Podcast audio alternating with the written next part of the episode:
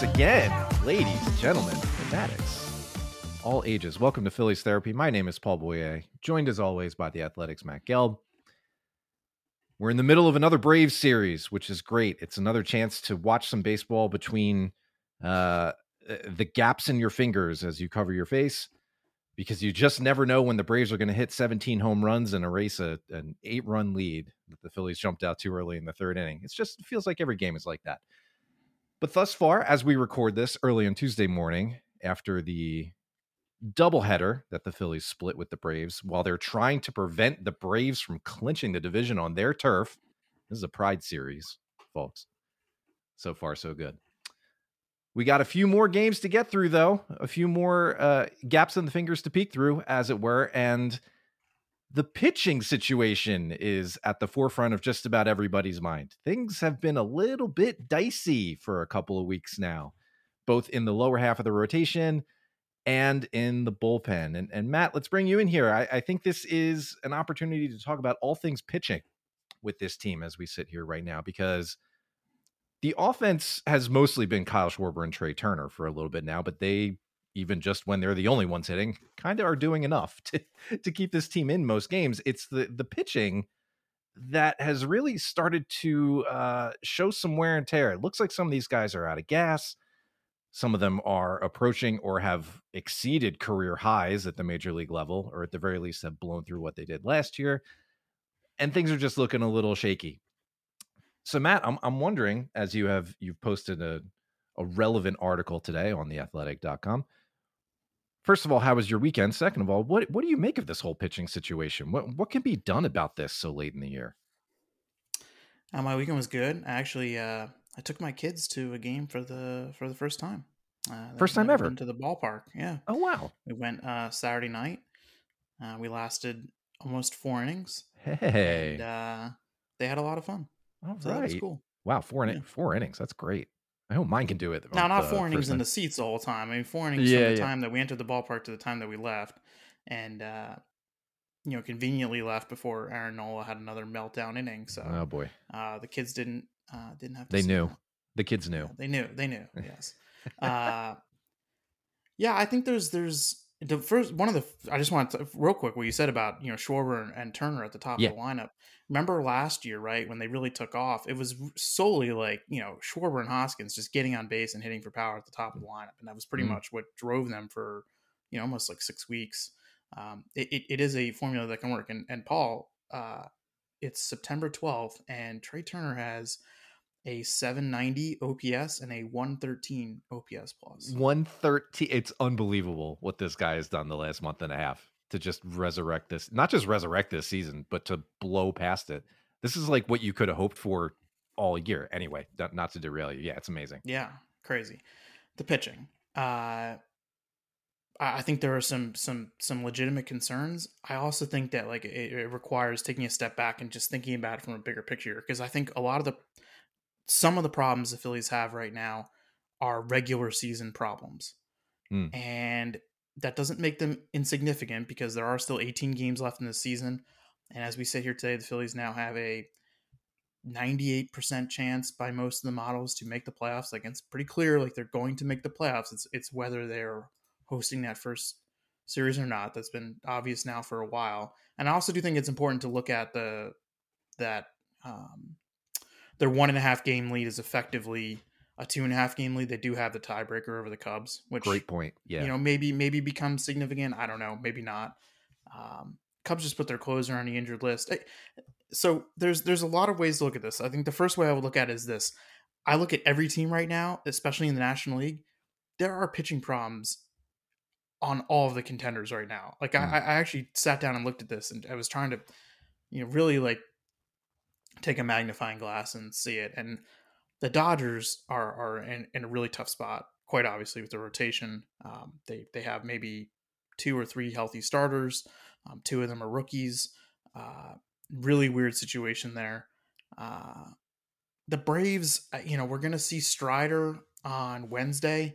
Uh, he's not been good now for for a pretty extended period of time. Their bullpen, we've seen um, to poke the you know you could poke some holes in their bullpen. It, it's yeah. not uh, it's not necessarily an elite unit. Uh, we saw Bryce Harper uh, hit another dramatic home run off of, uh, of off of an opposing closer, and this, this time it was Raisel Iglesias. And uh, you look at the Diamondbacks; they have two really, really good stars at the top, and uh, a lot of nothing uh, beyond that.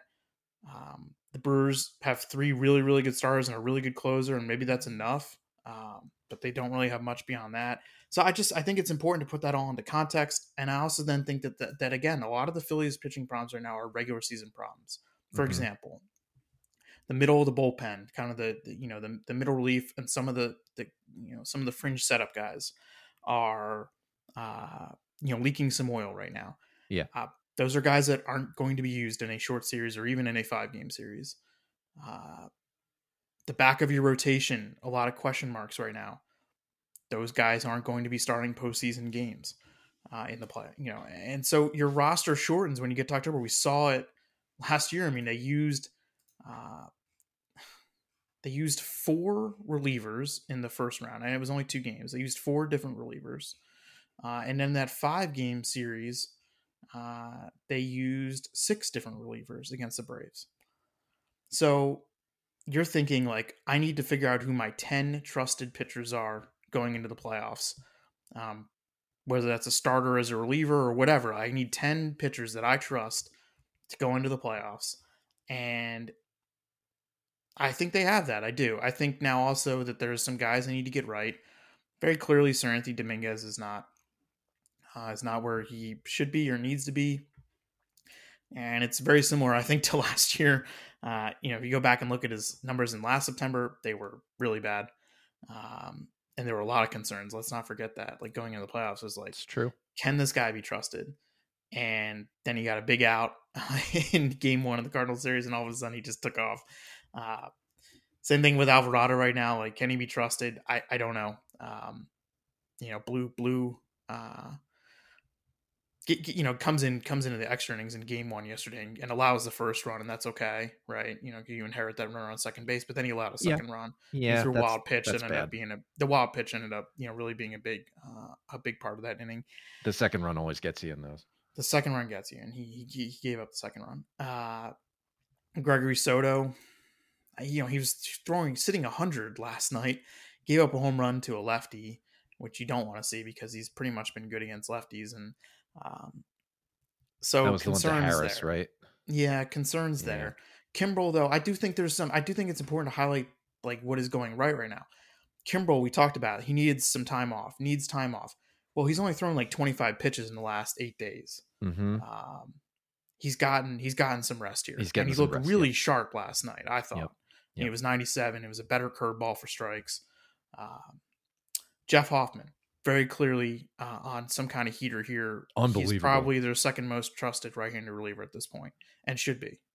Um, the guy has come into some tight situations. He's gotten them out of it. He's got incredible swing and miss stuff. Some still some questions about strike throwing ability, but when he's able to do it, um, he, he's as good as it gets right now. Uh, yeah, and that's a, a weapon for the playoffs. Yeah, what a find. Yes.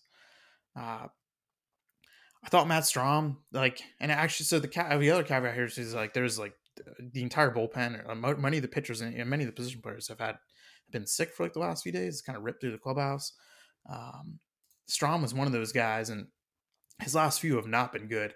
Uh, last night, uh, he comes into the second game. He comes into the eighth inning, uh, and probably threw his best outing in I don't know weeks. I thought uh, it's pretty good. It's like ten pitches, seven strikes. Uh, he went right at batters. Um, that was pretty good. He, you know, he's he's shown some some uh, a little bit of vulnerability in the last, I would say last two weeks or so.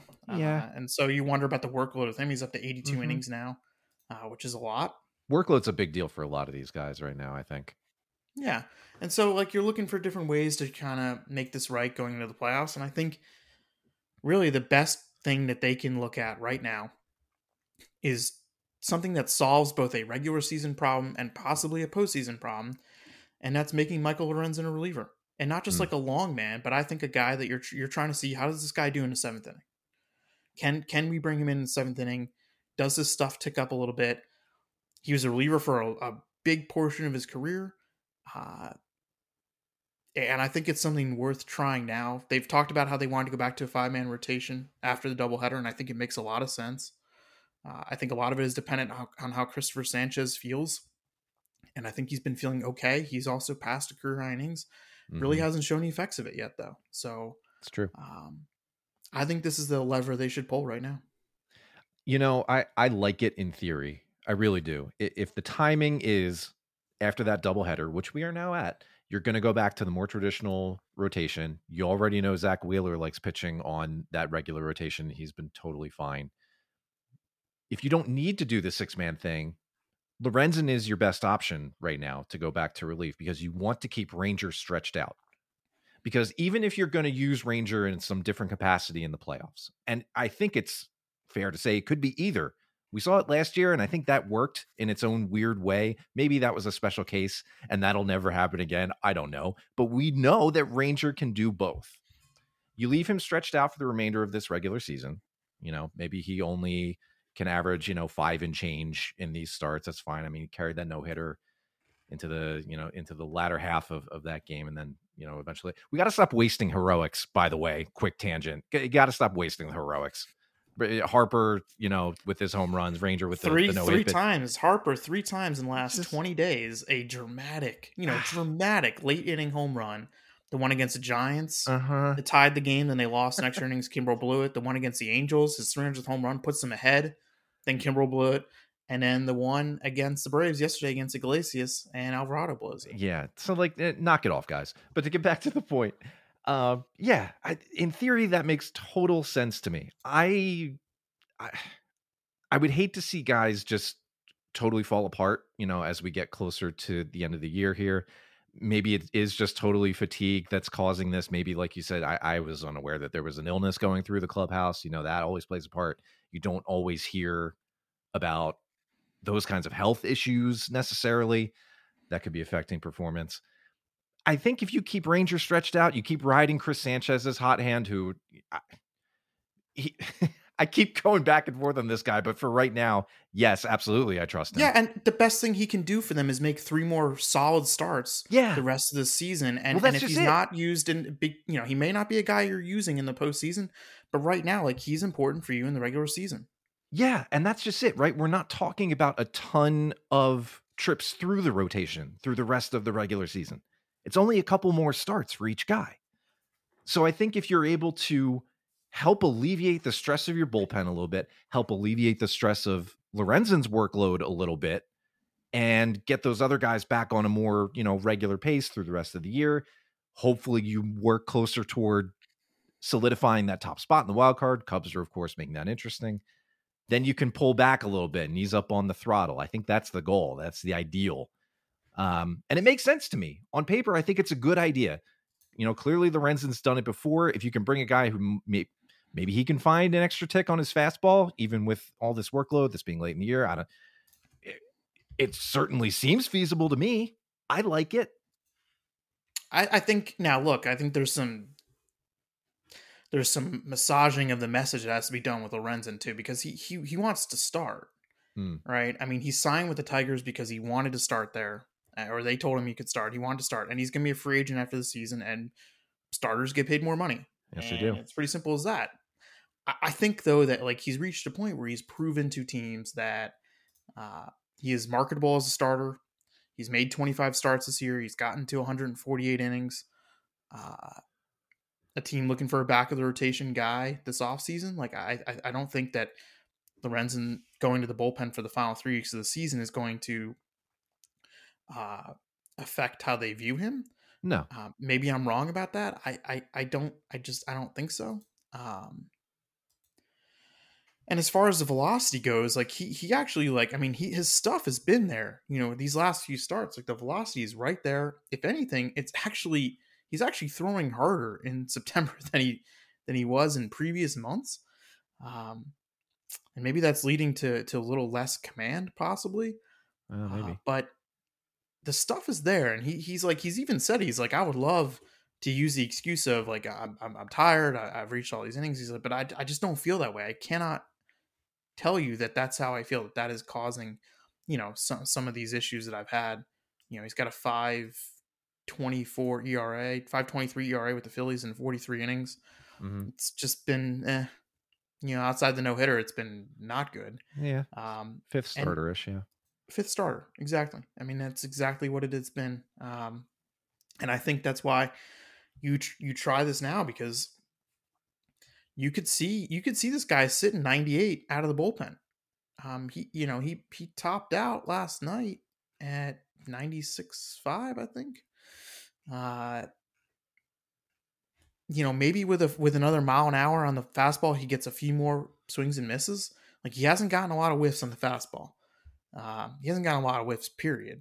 But he hasn't gotten a lot of whiffs on the fastball. Um, and, and that's that's probably you know that's again why he wouldn't be starting a postseason game for you. It's just too much contact, um, especially you know with a defense behind him that you know is not the best. And Yeah.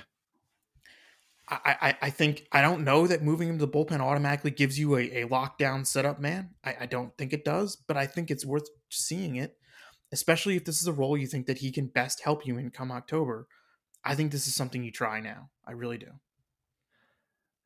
Eh, now is the time for experimentation too.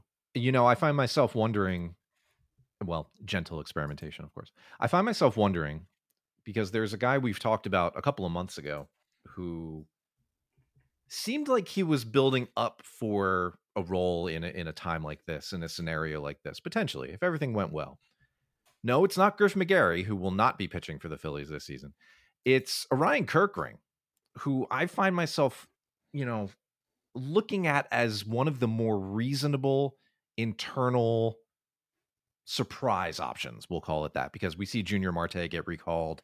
You know the guys who have been on the bus and on the interstate for most of this year they- they're kind of familiar. We're, we're expecting some of that shuffle you know luis ortiz to mop up some innings whoever it is.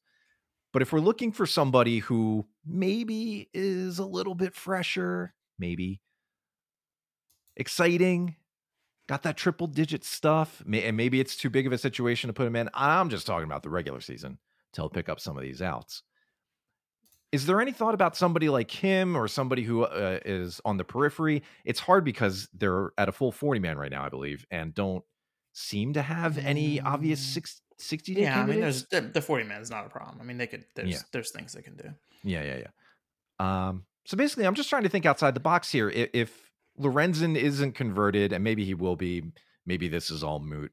But Plan B, is there anything else going on there, or is it just going to be more mix and match of the guys like Marte and Ortiz, and maybe Andrew Bellatti comes back for you know a day or two at the end of this year? Is it is it just going to be more of that?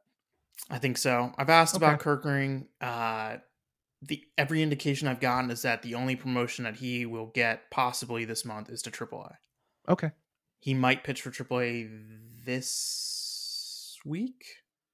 Reading Double A has one has has one more week left, and then AAA has two more weeks left. I think. Um, I've asked, I, I and and people who have seen him, even even some evaluators who went and saw him in late July, um, you know, said this is a guy that could get, you know, if if if if if they needed it, he could probably get big league eaters out right now. I think they've reached a point though where that ship has sailed for this season. Mm.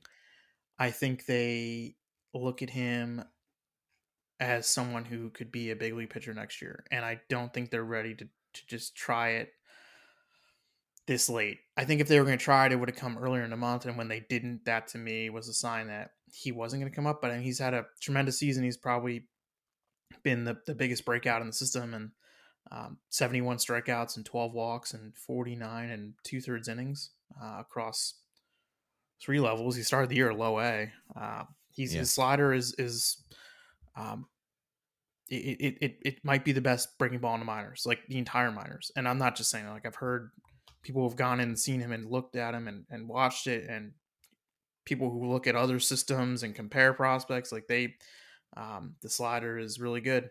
Uh, you know, he's gotten he, he's never been a full time reliever, so he's you know getting to 46 appearances and 50 ish innings right now is is a big deal. Like I think they were really happy that he's gotten to that point and I think that's that's that. I don't think they look at him as somebody who's going to contribute in the majors this year.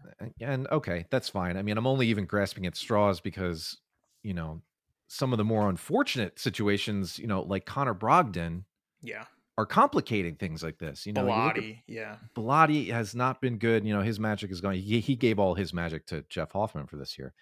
I mean, Br- Brogdon. It, I always really like. I like Connor Brogdon. I like his stuff when it's when it's good. It's really good. And I feel like this is a guy who frustrates me personally a little bit more because I can see so much more in him. I feel like I can see big outs more regularly from him. And I'm looking at his last few weeks in AAA. They're just bad. They're just they're no good. Like he's he's ruled himself out basically. You know, he's on the 40 man roster, but he's taking himself out of the conversation. And this was a guy who appeared in, you know, how many playoff games last year? So it's A lot. unfortunate to look. Yeah, it's unfortunate to look at that. And, you know, it is, like you said, a regular season problem now. Um, but you do have to get through it. You have to pick up these outs. Right. And then so like the other thing too is like, okay, let's say you're making a list of 10 pitchers. And 10 pitchers you trust in, in, in the postseason. And I think because Mm-hmm. there are 10, reasonably 10 guys ahead of Kerkering right now, Yes. that, that I just don't think that they, they're just not going to shoot that, that shot when they need to. I mean, like I make the list right now. I'll make it. I'll say Wheeler, Okay. Nola, Suarez, Walker, Kimbrel, Hoffman, Alvarado, Soto, Dominguez, Strahm. That's ten. Those are, and that's not even. We're not even getting into Lorenzen, uh, or Sanchez, Sanchez. yep. Um, yeah, I mean that's ten. And I know there's there's different very varying levels of trust on that list that I just laid out, Mhm. and your trust level in them on September 12th might be different than it is on October 3rd. So, um, that's kind of where I stand. I think that's fair. And I think a lot of it, you know, you mentioned last year's situation Seranthony's struggles going in and then he took off. The postseason, as much as it is objectively, you know, just another set of baseball games, it it's different and things change as soon as the calendar flips over to that part of the schedule. Something ignites in these guys 90% of the time, 95, 99% of the time, where they realize it's go time and they summon up whatever reserves they've got left to get up as close to their A game as they possibly can after a full season of work.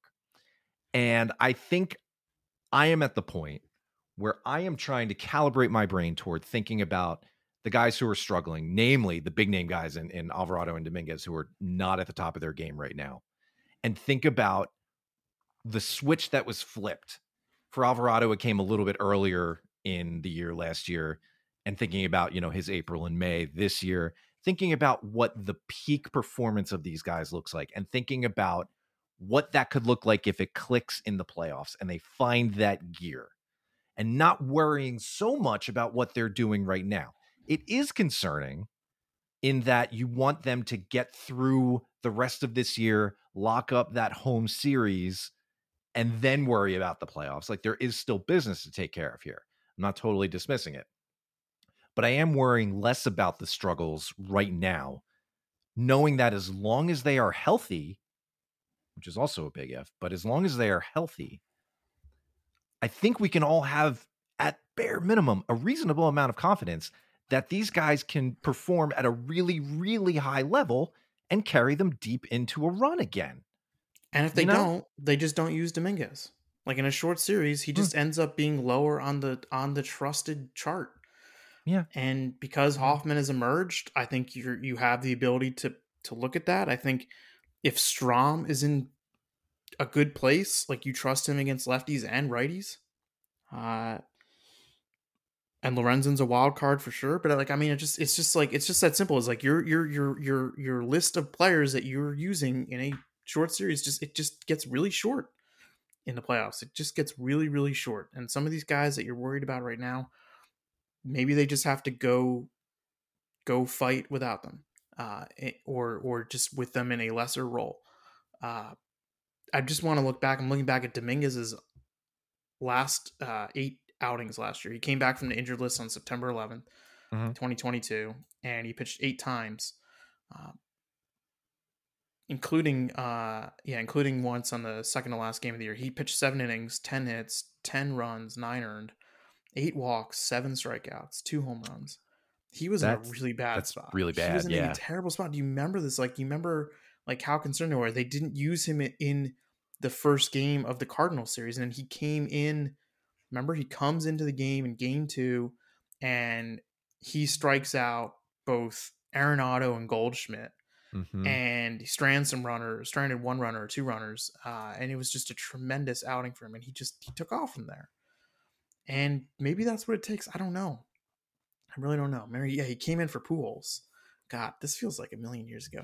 Comes in for Pool, comes in for Pujols, gives up a single, so there's two runners on in a two run Mm. in a two nothing game, two men on, Mhm. and he strikes out Goldschmidt and Arenado, and then gives the ball off to Zach Eflin for the save. And so, I mean, uh, I know a lot has changed since then, but I, I just I don't. Uh, I don't know. I mean, like the bullpen is so like it was. It's been such a good unit for them this season, and I feel like it's important to remember that as well. I mean, it was literally carrying this team in May and June when things were not going well at the offense, when the rotation was just kind of shaky. They were getting some tremendous performances from the bullpen. You know, really saved them. And so, are some of these guys out of gas? Maybe I don't know. It's not as if like a lot of these guys have been necessarily overused, especially Alvarado and Dominguez. They both have spent time on the injured list this year. Um, you're talking about managing Ranger Suarez. I mean, he's he's gonna throw way fewer innings than he threw last year. Yeah, Uh, that's true. some of these guys, I you know, like Strahm has thrown a lot. Yeah, Soto has appeared in a bunch of games. Eh, he can handle that. I think. Kimbrel, like they've been able to manage it a little better. I think in the last you know seven to ten days. hmm Uh, definitely. He's already you know he's already passed you know his his innings from last year, but he's he's. I think they've done a better job managing it. So I, I I don't know if it's necessarily like running out of gas here. I just think uh, I think they all hit a blip at the same time, and it comes at a time when the offense is really churning. So it's not a bad time for the bullpen to hit a blip. You know, should they have won more games recently? Yeah, probably. I mean, there's two one-run losses to the Marlins there. The bullpen blew. There's those three Bryce games I mentioned in the last 20 Mhm. days that you know they should win all three of them or at least two of them. Uh, in the end, uh, I, I, I, I don't know. I, I still think they're in a decent spot. And to me, the biggest thing that has come, you know, that has happened in the last six weeks is that, you know, the offense is alive. Trey Turner is alive, and that, that and we've Yeah. seen. I mean, that can single handedly change the fortunes of a roster. I really do believe that. No, we've seen it. We've seen it now. And I first of all, I love that we can still point back to the standing ovations in early August as the moment when Trey Turner's season completely flipped around. I, I I love that. I'm I'm a big, you know, show your love, you know, show a little show a little positivity. It it won't hurt you. It's okay. But the team as a whole since that date, right? And I'm just looking at the entire team's numbers and, Trey has done, you know, a lot of this lifting. In the Phillies' last 35 games, they've gone 20 and 15, which, okay, fine. You take that. Um, they, as a collective unit, have hit 276 with a 357 on base and a 534 slug. That is a team production of an 891 OPS in the last five weeks since the standing ovation game. It's not just Turner. Now, some guys are, you know, going a little bit in and out. Um, it's not as if everybody's humming on all cylinders. You know, Castellanos is sputtering again. Um, these things happen. But as a whole, as a cohesive unit, they are hitting the way they were assembled to hit, I think is the way you can look at it. And you have to feel as though going into a playoff series, even if you have pitching problems that continue in in a short series, if these guys don't get it together for whatever reason over these next three weeks, there's every reason to believe they will, but if they don't, you have guys who are hitting right now at the point where they could make that whole thing irrelevant. They could just bash their way through. They could do what the Braves have been doing all season and just power their way through any potential uh, pitching blips that they might have. And that's that's a good feeling. It's a nice parachute to have because if you're going to reach this point in the year where you know guys are probably a little bit tired from pitching, you know, a lot this year and also last year, we're getting to the point where it's cumulative now maybe. Um you hope they're feeling it a little bit less, you know, like Lorenzen is. But we're getting to the point now where it, it, could happen and they could just completely run out of gas. I, I don't know. Nobody knows when that's going to be. They don't know when that's going to be. Right now, the offense has shown no signs of that as a whole. And if you Uh, have I got, I got one. I got one for you. yeah, yeah, what do you got? Right now, the Phillies have eight players with 400 plate appearances and an OPS plus over 100, meaning they're Hmm. better than league average. Uh, that would be the first time in team history they have eight players. The first, the first time ever? Yes. The only time Even they've had the seven. The 07 only time and- they've had wow. seven seven players with 400 plate appearances and 100 OPS plus was 1892. So I mean, really, even if they Oh. have seven guys do it, uh, they they've done something that hasn't been done since the 19th century. I had not realized it was that good. Wow. 18, the sliding Billy Hamilton era makes a reappearance. That's interesting. And the one guy who's in par- you know perilous territory right now is Castellanos, who's down to a 104 yeah. OPS plus, and I I I, do think that their most optimal lineup has him hitting Lower. eighth, seventh, eighth, Hmm. Wild. eighth, That's kind of crazy. eighth. I mean, he's been hitting. He they finally moved him out of the cleanup spot, and it, it needed to happen. And I think it's a good spot for Bohm right now. Like I I, Yeah. I think it makes sense. Um, their best lineup is with Turn is, is with Schwarber and Turner batting second. Then then you have Harper, and then you could go Bohm, Stott, Realmuto, Marsh, Castellanos, and then Rojas. Uh, and then whoever you want to play center field. Uh, I don't get. Yeah, I mean, I can go on a tangent. I do not get. Uh, I don't get why Johan Rojas isn't playing every day. Um, Mm. I think he should. Uh, I think their best lineup has Rojas in center and Marsh in left, and the J.K. fascination is odd to me. Um, you know, he had had a had a had a run scoring triple uh, in the in the second game last night, but in the first game, just made a, a really bad defensive play on what was an Austin Riley triple. You know, it was a, it wasn't inside the park home run because Cave really botched the play. He botched the back backing up Marsh, and then and then then also couldn't pick up the ball in left field, and and Riley then scores uh, on on a on a ball that honestly should have been a double. Um, you know, Cave, I just I don't know. I don't I don't really get it. I get it in that they're trying for some offense. He's left-handed. Um, at this point, I think what Rojas gives you on defense just is more valuable. Period. The end. Okay, so I, I think that is a good tangent to take, though, and and things along those lines are worth thinking about as we get closer to the playoffs here. How much of that is related to Harper not playing first base every day, being able to play first base every day? Like, wh- what is his status for being able to play that position? Is he going to be able to do that for every game in a playoff series? I'm guessing he's going to to try and say he can. Like, do they feel like he can do that, and they're just mitigating that until we get closer to the playoffs? Yes. Okay. Okay. Right now, Bryce is they're, they're at Bryce's. They're operating on Bryce's. On Bryce right now, like Bryce is Bryce is deciding okay. when he's going to play, and, and and I think they would love for him to be playing there every day, and I think they're also understanding if he says I don't want to right now. I think they also mutually the expectation is that he will be there every day in the playoffs. Okay.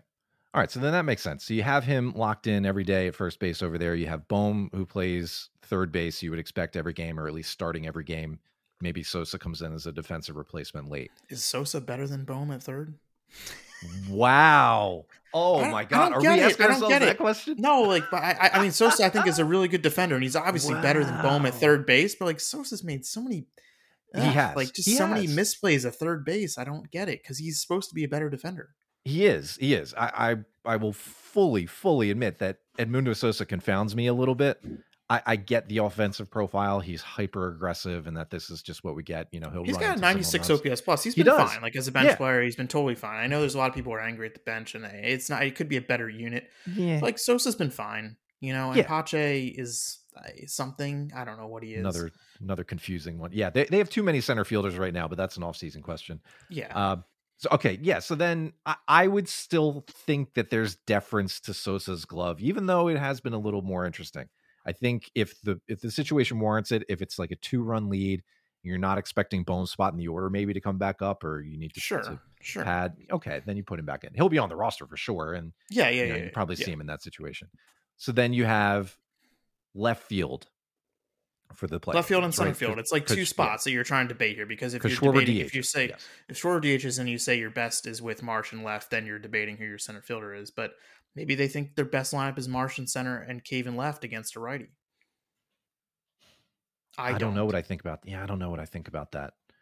I don't I know. think it comes down to does Johan does the what you might lose at the plate in Johan Rojas is it outweighed by the defense he would give you and then also the defense you get with Marsh and left because I do think he's you know he's he's probably better in the corner.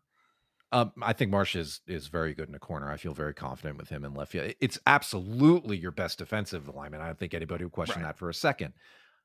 But it is, you do wonder what Rojas would give you offensively. But look at what the Astros did last year, right? How often did they carry, you know, Martin Maldonado into these games when he was nothing on offense because of what he gave you on defense as a catcher? If you have your if you have Rojas batting ninth in all of these playoff games, knowing what he can do in center field, knowing that this pitching staff, you know, has a lot of guys who are giving up balls in play, Yes. mind you. Maybe there's an offset there. I don't know. And they're uh, they're having him bunt, you know, fairly frequently or trying to bunt, show bunt. His speed is definitely something to keep in the back of your mind if you're an infielder. I have a hard time thinking that you're really that much worse off playing Rojas against a right-hander in the playoffs because of what he gives you in center field right now. He's clearly an elite defender. And I think what he can give you out there, maybe he saves a run or two. Yes. You know, you give We're yourself the that same chance. I, I don't even think it's close. Maybe Hmm. it is, but I don't think it's close. I think their best lineup has Rojas in center and Marsh in left. The end. Like I don't even think it's a debate in my mind. I think what then becomes interesting is uh, I'm noticing there's still playing Marsh in strange ways with left-handed pitchers. Eh, yeah, there's still yes. there's still some you know there, there's not a full. Try- I don't know. I don't know what even to call it at this point. He's come through in some situations. You know, the guy making his debut threw him you know a cookie slider that he smacked for a bases clearing double, and that was great. You love to see that, but that's not exactly fierce competition. But Yeah, he's, he's not been always pinch hit for three Yeah. times in the last five games. You know, I look at Friday. It was just, it was strange. You know, you let Rojas bat, you know, you pinch hit Pache for Marsh when Marsh is, you know, the better hitter overall. I, I, I don't know. I, what happens there late in when the game. late in the game? Yeah. Do you do you then know. put Pache in and then try and ride that out? Like I don't know. I expect it's them to. Ca- I expect them to carry all three dudes. All, three center fielders. Yeah, yeah, yeah. Don't you? I would think so. Uh, yeah, I Rojas, do. Pache, Marsh. yeah. The only infielder because if something happens to Turner, then you know Stott could place short. Yeah, I think I think the bench in the playoffs is yeah is is a four man unit of Stubbs, Sosa, Pache, and then either Cave Rojas, whoever's not starting. Yeah, Okay. Yeah, I'm just looking over the roster now. I feel like that makes some sense. Yeah, you only need one infielder. You don't need more than that. Uh, as far as Marsh goes, they're very clearly still trying to hide him from tough lefties, and that depends. I don't know what that means. It depends on what your definition of a tough lefty is. Tanner Scott is a really tough lefty, and I get why Pache Yeah. pinch hit for Marsh in that Okay, situation. yeah. Um, you know, I used this example in a story I wrote uh, over the weekend. I mean, let's say they're facing the Cubs, right? In the in the postseason, uh, game one starter, most likely Justin Steele, Justin uh, Steele, Cy yeah. Young candidate. He's got reverse splits. Like he's better against uh, against against righties than he is lefties. So does that mean Marsh starts that game? I Maybe. think so. I Yeah. think maybe. By the by the way, don't sleep on this. Uh, Justin Steele talked about as one of the favorites for the Cy Young Award. Uh, Zack Wheeler's stats, apart from ERA, uh, they stack up again. Keep an eye on that. Wink, wink. I mean, Zack Wheeler with a big another big night against the Braves. Uh, probably hear people talking about it more. I actually I like this. I like this one. I have another one for you. Okay. Give me another one. Okay. Yeah. Yeah. Give me one more. Let's go. In the last 19, 20, 21, in the last five seasons, there's been two times in which a starting pitcher has gone eight innings, given up zero runs, and had 10 strikeouts against the Atlanta Braves. Zack Wheeler has done it both times. He's it. Ooh. He did it earlier this season, which I believe now, looking back on it, is the best pitched game the Phillies have had all year. I don't even think it's close.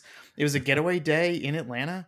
He went eight innings, three hits, no runs, one walk, twelve strikeouts. And now that we look, now we look at the Braves and like the numbers they put up for the season. It arguably one of the best offenses in the history of baseball. Honestly, yeah. That was a pretty good start he made. Yeah. So, uh, he's going to get to do it again tonight against uh, uh, against uh, Fried, Max Fried. I was forgetting his first name for a minute. Why am I forgetting Max Fried's first name? He's going he's pitching tonight against Max Fried, which should be a lot of fun.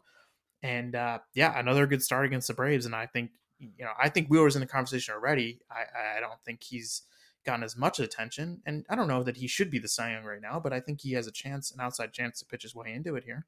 Definitely, definitely. And this is where this series starts looking more like a potential playoff preview. You know, the first two nights or the doubleheader. This rather. is probably game one of the NLDS if, Yep. if, if the pitching lines up. But yeah, yeah, Wheeler versus Fried. Yes. Mm-hmm, mm-hmm. This is where it starts looking like something real. Um, and this, you know, the Phillies are still playing for pride, right? You're not catching the Braves for the division. And the Braves, by the way, have clinched a, a playoff spot. They're the first team to do that this year. But you're looking to prevent them from clinching the division on your home field. This is a this is a pride Yeah, I thing. guess. I don't, I, I don't want to see it. Yeah. I don't want to see it. No, I don't want want to see it either. But it's no, like, yeah, no, yeah. thank you. yeah. Um, let, you know, let them do that the next series. All right, they just push that off. Win one more of these games, and then let them do that somewhere else. I don't want to see that crap on our. I will say it will it will be it will be benefit the Phillies if the Braves do clinch. You know, they're obviously going to clinch sometime this weekend um, because the Mhm. Phillies do go to Atlanta next week for three. And I'm not Right. saying the Braves are just going to be resting everyone because they won't. It's just not what they do. But I think they'll take you know two or three guys and probably rest them and maybe do something some different things with their pitching next week. Maybe That's not going to hurt. no. That's their So- problem. I, I just don't want to see it. I don't want to see it on our home field. Get get that crap out of here. Luke Williams got in at bat for the Braves last night. It's fun Remember seeing Luke old Williams? friends pop up. Yeah. Yeah, I I do. I do. It's Had it's a big been fun home run seeing. against the Braves. It, it's been Remember fun that? seeing you know Ben Lively and Michael Marriott and all these you know old friends. Mark Leiter throughout the year. Jr. might Mark- be the Cubs closer right now. he's he's killing it, man. Uh, He's Yeah. still the author of one of the greatest relief appearances in Phillies history, too. So good for him.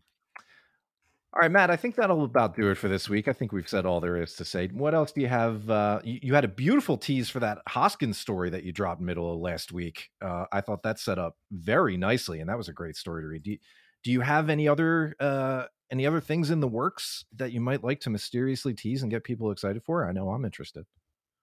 Uh I, I I'm I'm definitely planning on as long as things don't explode. Uh, planning on writing uh something about Jeff Hoffman, who I think is Nice. um, you know quite obviously become a, a, a more important piece to this puzzle than we expected, and um, there is an incredible, incredible uh backstory to how he landed in this spot that he's in right now.